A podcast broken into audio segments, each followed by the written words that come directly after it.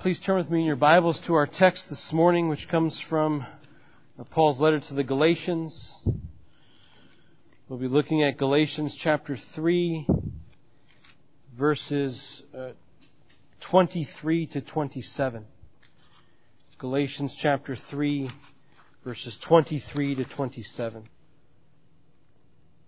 Galatians chapter 3, verses 23 to 27. Please then hear with me the reading of God's Word. Now before faith came, we were held captive under the law, imprisoned until the coming faith would be revealed. So then the law was our guardian until Christ came, in order that we might be justified by faith. But now that faith has come, we are no longer under a guardian. For in Christ Jesus you are all sons of God through faith. For as many of you as were baptized into Christ have put on Christ. Thus far is the reading of God's Word. Last week we've seen how the Mosaic Law was, was preparatory for the Jewish people. Right? The Mosaic Law was getting them ready for the, the coming of Christ preparing them for that day as, as Paul was answering that question. Right, why then the law? Right, as he was anticipating the, the objection that the Judaizers would raise as they were making law keeping a means that was, that was necessary in order to obtain the inheritance. And Paul says that the inheritance never came through law keeping. Right? The inheritance has always come through the promise. And so he goes on to, to point out last week how the, the law was separate from the promise and yet at the same time subservient to the promise. Right? He pointed out how the, uh, the promise came first, the law came after, but the law was never given to contradict the promise. Right? God did not give the law to now be a, a second option, right, or another avenue by which one can be justified before God, but rather God gave the law to serve the promise, right? To ensure that the promise would be brought about.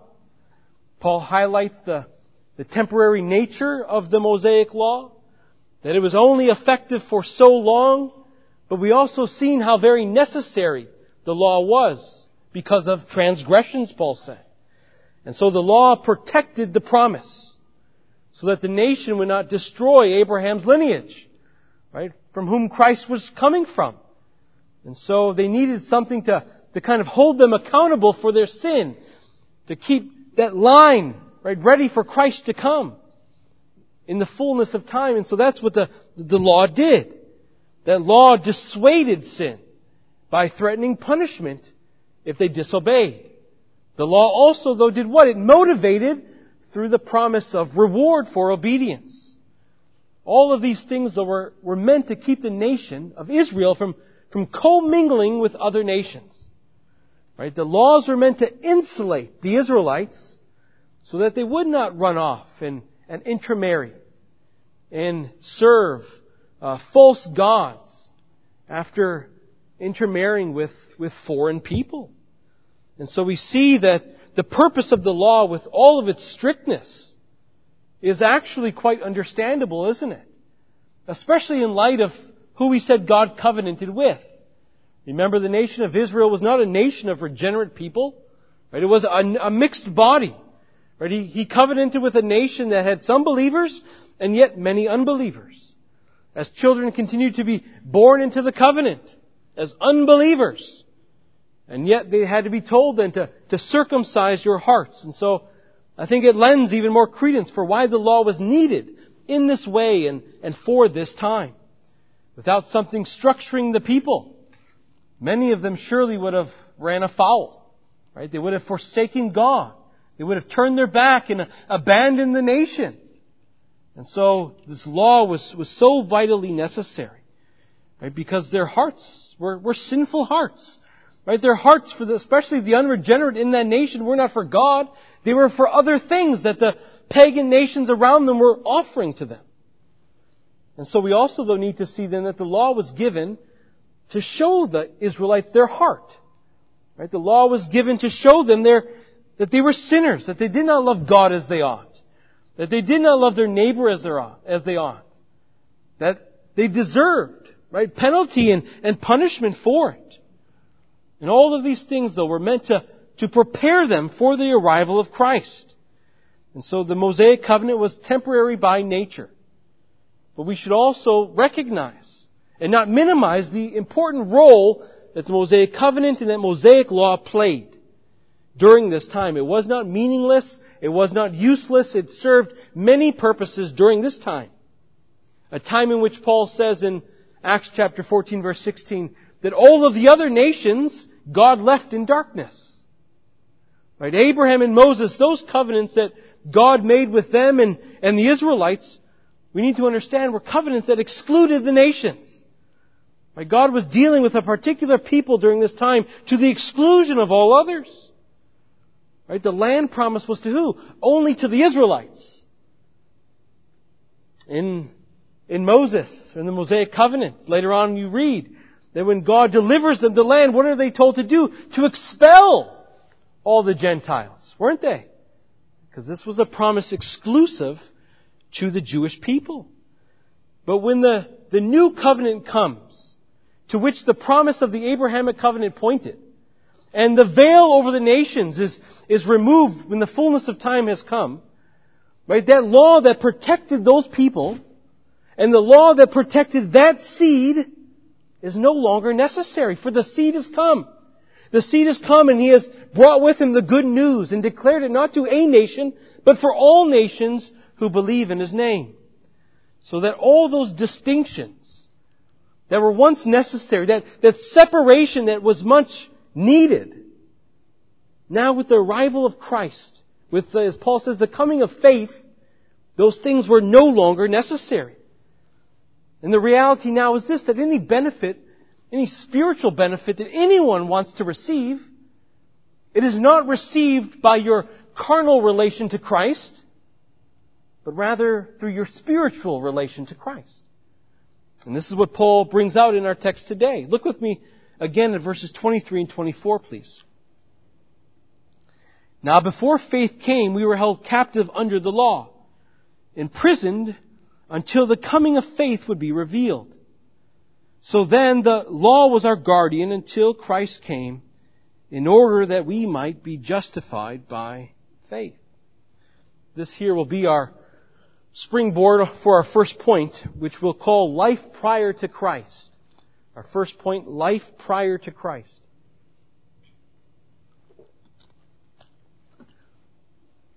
Now in verse 23, Paul says, Now before faith came, we were held captive to the law.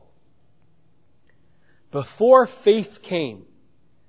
So is, is Paul saying that Old Testament believers and New Testament believers had a different faith? Right? Is Paul saying perhaps that there were maybe two different programs, one for the Israelites and, and one for now Gentiles and Jews in the New Testament times? I think obviously the answer is no, right? Because what's Paul been arguing throughout this letter? That Abraham and his faith is a paradigm for New Testament believers. Right? That if you want to be sons of Abraham, you need to believe just as Abraham believed. So that's not what it's saying. Right? Because it's always been one way of salvation. It's always been through faith in Christ, right? That's why Paul says earlier in chapter 3 that the gospel was preached to Abraham. Right? The gospel that was preached to Abraham was preached to us, perhaps, you know, more clearly now in our times. But it's the same gospel. So then returning to that question, what does it mean when Paul says, now before faith came, we were held captive under the law? What does that mean? Well, we, we know it doesn't mean the, the grace of faith, because we've just said that's always been there. But what he's talking about here is, is the doctrine to be believed now. Right? He's talking about the doctrine to be believed. Right? He's talking about that historical reality with the progress of redemptive history. That Jesus came, that Jesus was the Messiah, that Jesus died for sin, that Jesus reversed the curse for all of God's people that does not just consist of Jews. I remember under the Old Covenant the gospel was known, but it was, it was known dimly. And the gospel could be known, but It was not fully revealed, was it, under the Old Covenant and under, under those Old Testament times. So what Paul's saying is that until Christ came and revealed the gospel fully, fully unraveling that mystery that he came to break down the wall of partition that separated Jew from Gentile to make one new man that consisted of, of all people who believed, that until that time came, all of the Jews were kept separate by the Mosaic law. And that's what it means there in verse 23. Now before faith came, we were held captive under the law. Right? Before Christ came, revealed the gospel to all nations. He had separated for a time the Israelites, held them captive to the law. Right? That's what, that's what he's saying. That's the people, in fact, he's describing there in verse 23. Now before faith came, we were held captive. That's not you and I. Now, He's talking about the Jews. The Jews were separated by the Mosaic law for a time to serve a purpose, but that purpose has now been fulfilled. And we know that it's been fulfilled, that, that time is no more, that that time served its purpose because he says it was until the coming of faith would be revealed. He's reiterating the same point that we made last week in verse 19. Remember where Paul says the law was added because of transgressions until the offspring should come to whom the promise had been made. Right, so once Jesus comes, reveals the gospel, fulfills the law's demands, that law which was preparatory and temporary and given to the Israelites for a time, it was no longer in force. Right, remember the, the law was given, and all of those ordinances and rites and ceremonies were given to Israel for the purpose of being a wall of partition. That was the purpose of it. And so what Paul is saying is now that Christ has come, and now that the gospel has been revealed, and we know that Christ came to make one new man and break down that wall, right, how can we go back to, to the dividing wall again? Right? That's what Paul's saying. Once Christ comes, how can the wall stand any longer? It can't. He's, he's torn it down. Remember, the, the ordinances, the laws were, were meant to stop the Israelites from forming alliances with other nations. When Christ comes, now He forms a people from every nation. Look with me at uh, Ephesians chapter 2, please. We see this, this very thing being spoken of by, by Paul here in Ephesians chapter 2, starting in verse 14. Paul says, For he himself is our peace, who has made us both one and has broken down in his flesh the dividing wall of hostility by abolishing the law of commandments expressed in ordinances that he might create in himself one new man in place of two, so making peace. Right? So we see the ordinances were, were meant to separate. That's actually what that word uh, captive means here in verse 23. The word captive means to guard, to detain, or to confine. And so the law was given to the Israelites to, to confine them to themselves for a time. Right? To guard them. Paul also says to imprison them until the coming of faith would be revealed. That word imprison means to enclose. So the law was given before Christ came to to guard, to enclose, to confine, to detain them, right, amongst themselves, right, to separate them from all others. Paul calls the law also, though, in verse 24, a, a guardian or a schoolmaster. Now that word there can be translated a guide or a leader. So that the law was a guide, the law was a, a leader to the Jews during this time. And whether you translate it a schoolmaster or a guardian, the, the same idea is being conveyed about the Israelites during that time. And that is this, that in a sense, the Israelites were children. And they were treated as such. Right? They were children and treated as such. Right? While the, the mystery remained hidden, while it was not yet fully revealed, they needed something over them. Right? Guiding them, leading them, teaching them. That was what the Mosaic Law did. I mean, even think about, brothers and sisters, how, how Jesus was portrayed to the Israelites under those ordinances in the Old Covenant. Right? Jesus was portrayed to them and shown to them as if they were but children. In school with young kids, what do teachers use? They use picture books. Uh, they use you know, objects, right, to teach kids. If you ever walk into a, a kindergarten classroom, you'll find, you know, a whole bunch of things everywhere that the, the teacher will use to help children to understand and to learn because perhaps at that young age they're not ready to just learn through the communication of language. And so they need helps and they need aids. Well, that's what the law was to the Israelites, right? It was, it was a help, it was an aid because they were as if children during this time. Right? The law taught them how. The law and ordinances taught them through, like children, sights and sounds and rites and ceremonies and types and figures, all which were meant to guide them and to be a schoolmaster, helping them to learn. Think also, though, about what teachers do for, for young children. If you have a, a teacher in a kindergarten classroom with 20 kids, what can they never do? Can never turn their back on those kids, can they?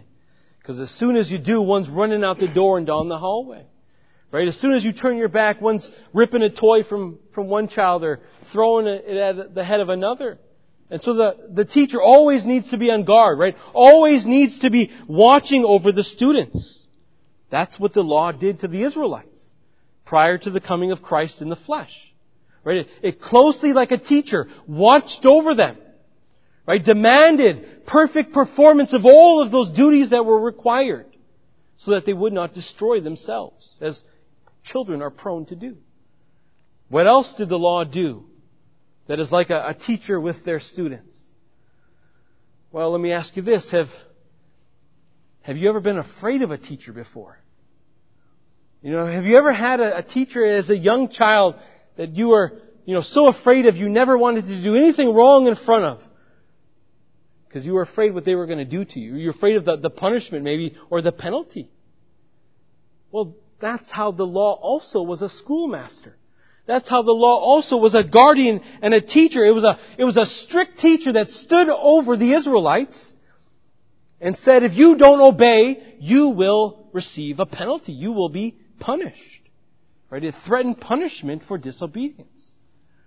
But what was all of that for? What was all that captivity and imprisonment to the law for? Well, Paul says in verse 24, in order that we might be justified by faith. That's what it was for. Right? The law spoke to the people and said, if you desire to stand before God and be declared righteous in His sight, you must perform everything I command to you. And yet every year when they offered those atoning sacrifices for sin, it reminded them their inability to do it. That's what the law was given for, to show them their inability to keep it. To show them their inability to be justified by it. It was given to shut them up. To show them their guiltiness. It was given to show them the greatness of, of their corruption. But it was also given to, to humble them. Right? To humble them under the law. To see that they could not keep it. To look away from self. Right? To look away from the, the things of the earth. And rather to lift up mind and heart above into the heavenlies to which those earthly things pointed. And to consider that promise that was given 430 years prior to the giving of the law. And recognizing that it is only through that promise that they would ever be justified in the sight of God. But this is what was so disappointing, though, wasn't it? When Christ finally arrives. Uh, that even though the law was given to them for this purpose, when Christ arrives, what do they do but reject Him? All of that, and they still reject Him. This is why He laments over Jerusalem. Right in Luke chapter 13 verse 34. Oh Jerusalem, Jerusalem, the city that kills the prophets and stones those who are sent to it. I mean, they had so many advantages, didn't they? They had the law, they had the covenants, they had the promise, they had a schoolmaster, they had prophets being sent to tell them these things. They had Christ when he, when he arrived first going to the Jew so that they would believe, but instead they despised and rejected their own. In many ways, especially in this country, with all the access we have to everything and everyone has multiple Bibles in their home. Right? We have many of the advantages in this life that perhaps people in other countries don't have. Right? We have the advantage of, of having Bibles in our homes. We have the advantage, many of us, of growing up in Christian households where you heard law and gospel. Right? We have the advantage of coming to a church where you hear law and gospel, and yet how many still seek to be justified by the law? Right? How many are still living in that manner? You are still living like a child, not growing up. Underst- not understanding like the Jew that the, the law only condemns you. Right? The law shuts you up. The law is meant to, to humble you. The law was also meant to prepare you. So that when the gospel was proclaimed to you, your hearts would be stirred up to faith in it. Right? That's what the law was for. Why would we ever want to sit under a ministry of condemnation and death? Right? When we can be participants in a ministry of, of glory by faith in Christ. Right? Why would we want to be held under by bondage to the law, in prison to it? Right? When we can have freedom in Christ, right, through faith in Him. This is Paul's point then to the, the saints in the churches of Galatia in verse 25. Look there with me, please. But now that faith has come, we are no longer under a guardian. Right, this leads us to our second point then, and our final point this morning, which we'll call life after Christ. In our first point, we looked at life prior to Christ. Our second point, life after Christ. Paul says the Mosaic law as a guardian ended when Christ arrived. But if we wanted to pinpoint, if we said, okay, what's the exact moment that the ceremonial law, right, the Mosaic law was abrogated, if we wanted to, to just put our finger in one place, we would say ultimately on the cross. Right? That's when it was abrogated, on the cross. In the crucifixion and in the death of Christ. I think this is what we're told by, by Paul in his letter to the Colossians. If you'd like to turn with me there. Colossians chapter 2.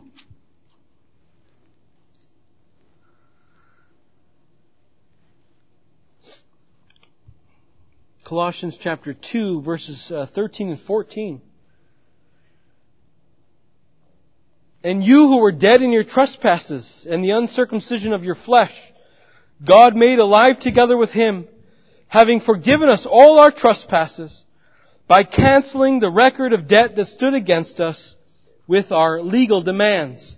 This he set aside, nailing it to the cross. If you recall in Matthew chapter 27 verse 51, we're told that in fact there, as Jesus is hanging upon the cross, and he yields up his spirit, that the temple veil is torn in two. Right? From top to bottom, the veil is torn. Why does that happen? Well, because it, it symbolized the reality that God's presence was no longer there. I mean, you could just imagine the priest, right, who was working in the temple, right, seeing the, the temple being torn. And yet it symbolized the fulfillment and the abrogation of the ceremonial law, which ended when the death of Christ. Right? As the mystery of the grace of the gospel was, was revealed there. So that Paul says you are no longer under the law, for in Christ Jesus you are all sons of God through faith. Now here we need to see that Paul changes the audience that he's addressing. Right? He's speaking now to all people. All those, all those who he is writing to, Jew and Gentile alike. He's saying, for any of you, right, for all of you, it is only through faith in Christ that you will ever be a son of the living God. Right? That's what he's saying. Which is really a rebuke directed towards the Gentile converts. Right? Because the Gentile converts who are flirting with the Mosaic law as a means of being justified before God. And so he's trying to dissuade them from doing that, saying, look at what the law meant for the Jew who was under it for a time. The law never justified them. Right? Circumcision never justified them. It was meant to teach them and prepare them to believe in He alone who justifies. Right? That one being Christ. And it was temporal. It confined, it, it served the, the purpose of the, of the promise. But now the promised seed is here, so don't look back anymore. It's really a Historia Salutis argument. Right? He's saying, look, look forward to the, the covenant that we now have. Look forward to, to, to, Christ and what He has done in redemptive history now. Don't look back to, to what was being done then. Right? Look, look at what's done now. And this is another important point I want us to, to understand that the character of the kingdom of Israel was, is much different than the kingdom of Christ.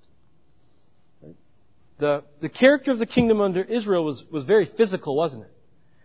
You were blessed by being part of a people separated by physical circumcision, and you were promised physical blessings. But all of those things typified something much greater, didn't it? What did it typify? Christ's kingdom. But Christ's kingdom is of a very different nature. Right? Christ's kingdom is a spiritual kingdom with spiritual promises made to spiritual people right, who have been spiritually born from above by faith in Christ.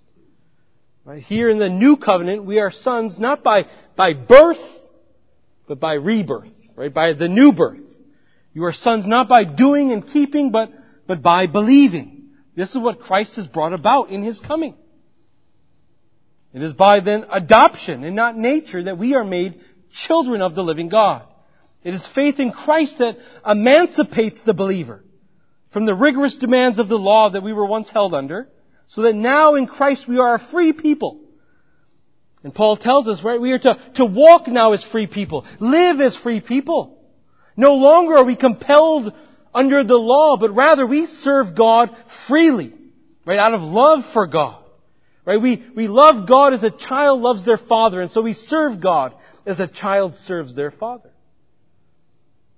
It is this doctrine of adoption that, that John himself marvels at in wonder in 1 John chapter 3 verse 1.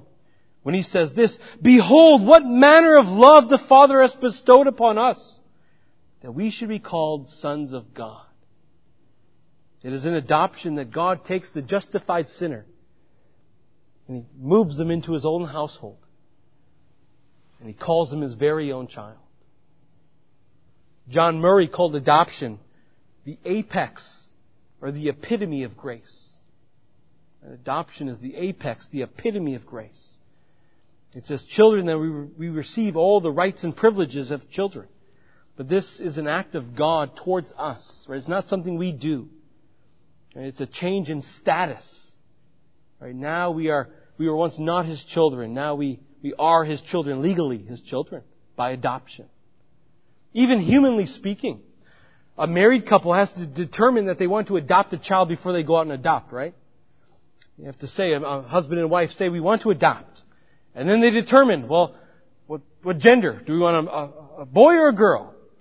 Do we want one who is a newborn or do we want a child who is older? Do we want a child from the United States or do we want a child from a, a foreign land? Even then, the parents are doing the choosing, right? The, the parents are doing those things. Right? The parents need to go to the court and, and legally adopt this child so that in the, in the eyes of the law, they are, they are theirs with all of the rights and privileges. Well, Paul says that, that this is what we now have in, in Christ by faith. Right? This is what we all now have if, if we believe. But from Paul's perspective, as he speaks, right, our adoption to the household of God is, is so much more amazing and excellent and awe-inspiring, isn't it? Our adoption is not kind of parents choosing some child in some distant land that has never did anything to that mother and father. Right? But our adoption is, is God choosing to bring into his own household and to love rebels and sinners and, and those who are God haters. It is they who he graciously takes to himself, makes his own, warmly embraces with unfathomable love. Brothers and sisters, I think you can agree with me in saying there is no dignity like it. There is no dignity like it. People in this world take a lot of pride in their family name. Right? They want to honor their family name. They love their family name. Well, let me tell you this. There is no greater name to have than child of God. Right? No greater name to have, no higher dignity than to be a son or daughter of the living God. Right? No greater honor to be numbered amongst God's children. Thomas Watson once said, It were much for God to take a clod of dust and make it a star. It is more for Him to take a piece of clay and sin and adopt it to be His heir. But that's exactly what God has done. But what was the means that He used to do it? To bring us into His family. What is that instrument of adoption by which now we receive all things in Christ? Right, this is what Paul's trying to stress. This is why then he says in verse 27, For as many of you as were baptized into Christ have put on Christ. Now this verse needs to be read in context of the ancient world. Remember, uh, to baptize is a part of the Great Commission. So you don't have churches of, of members who are baptized and unbaptized. Everyone's going to be baptized. Right? All baptized people. Physically. The Judaizer, right, or the Jewish convert and the Gentile convert. But what was true is that although everyone in the church may have been physically baptized with water, not all of them were spiritually baptized in Christ, which water baptism signifies. Right? Water baptism is a picture of, of being engrafted into Christ, being made one with Christ. Right? When the body goes under the water, it symbolizes right, being united to Christ in His death, right? being buried with Him in His death. When you come up out from that water, what does it symbolize though? That new, that new life, that resurrection of life that we are now to, to walk in. Right? Baptism is a symbol that says we have now been clothed with Christ. That's what that word actually put on literally means. To be clothed with. And so if you have put on Christ, you have literally dressed in Christ. Right? You have put Him on. Right? Their baptism, like our baptism would have identified you with Him. It says that I am now clothed in Him. I am clothed in His righteousness. I'm animated by His Spirit. I live in Him. He lives in me. And God treats me as such. But who does God do it for? Who in fact does He call to be baptized? Is it those who are Jews by birth? No. Is it those who were physically circumcised? No. Is it those who tried to keep the law? No. Baptism is only for what, Paul's saying? For those who believe, who have faith. In fact, baptism is a public profession of faith, isn't it? It's a declaration that all that baptism signifies, all that God has promised is mine in Christ. That Christ has done all this for me. Baptism demonstrates our incorporation into Christ. Paul's saying then you are sons of God through faith in Christ which baptism represented. It symbolized the inward reality. It represents that by grace you have been engrafted into Christ, receiving every benefit not then by works or by law keeping, but by faith. It is through faith and not works that you participate in the life, death, and resurrection of Christ. This is the only way to receive the, the blessings of God. Right? Not works, faith in Christ. Because only through faith do we become engrafted. And only by faith do you become one with Christ. Only by faith does God treat you like a son and daughter of His. In John chapter 1 verses 11 and 12 we are told that Jesus came to His own. His own people did not receive Him. But to all who did receive Him, who believed in His name, He gave the right to be children of God. And so, how does one apply the gift of adoption? Not by works, Paul's saying, but by faith in Christ. Right? The saints in the churches of Galatia needed to see that, that all of the religious privileges that they desired would only come through Christ. Faith in Christ. And Paul's been making the point throughout the letter that all people stand in the same predicament, right? All are sinners, all are guilty, all stand under the curse. The only way out from under the curse, the only way to receive that blessed inheritance, the only way to become a child of Abraham and, and more important, a child of God, is through faith in the Son of God. Who is Son not by grace like you and I, who is Son by nature. But what comfort then we ought to derive from, from what Paul has to say to us today. Right, what comfort we ought to derive. That we are not under the, the yoke of the law. That we have been set free by Christ who fulfilled all of the law's demands. That we now have been brought into the household of God by faith in Christ. And now as children, we can depend on God for everything. Right? We can trust in Him for everything we need, both temporal and spiritual. And as children, we, we ought to be emboldened and to approach God, to, to pray and to ask Him for everything that you and I need. Knowing that if an earthly father, when his child asks him for a fish, will not give him a snake, right? If, if an earthly father who's evil knows how to do good, how much more will our perfect heavenly father pour out upon all of those who are his? What encouragement then it ought to be to our souls this day. Even in the midst of perhaps darkness and, and all of those things that are taking place around us that cause us to despair. Seeing that God did these things for us, right? Chose us before the foundation of the world.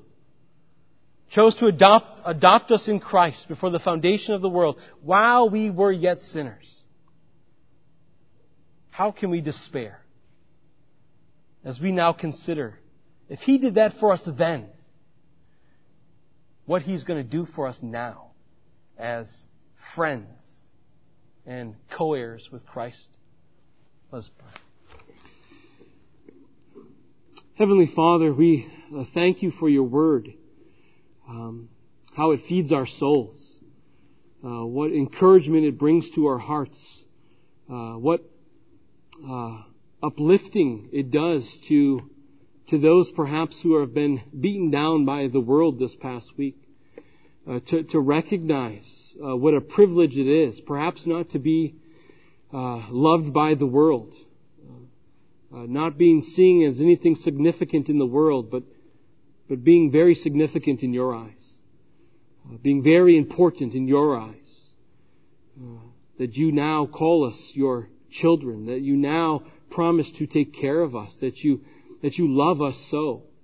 And so, Lord, we pray that you would help us to realize those things that in any circumstance we found ourselves in, we would uh, not allow ourselves to become burdened with, with situations and circumstances, but, but rather we would, we would look to you as your children, knowing that everything that takes place is taking place for our good and for your glory. And so, Lord, we ask that you would help us to remember that this day.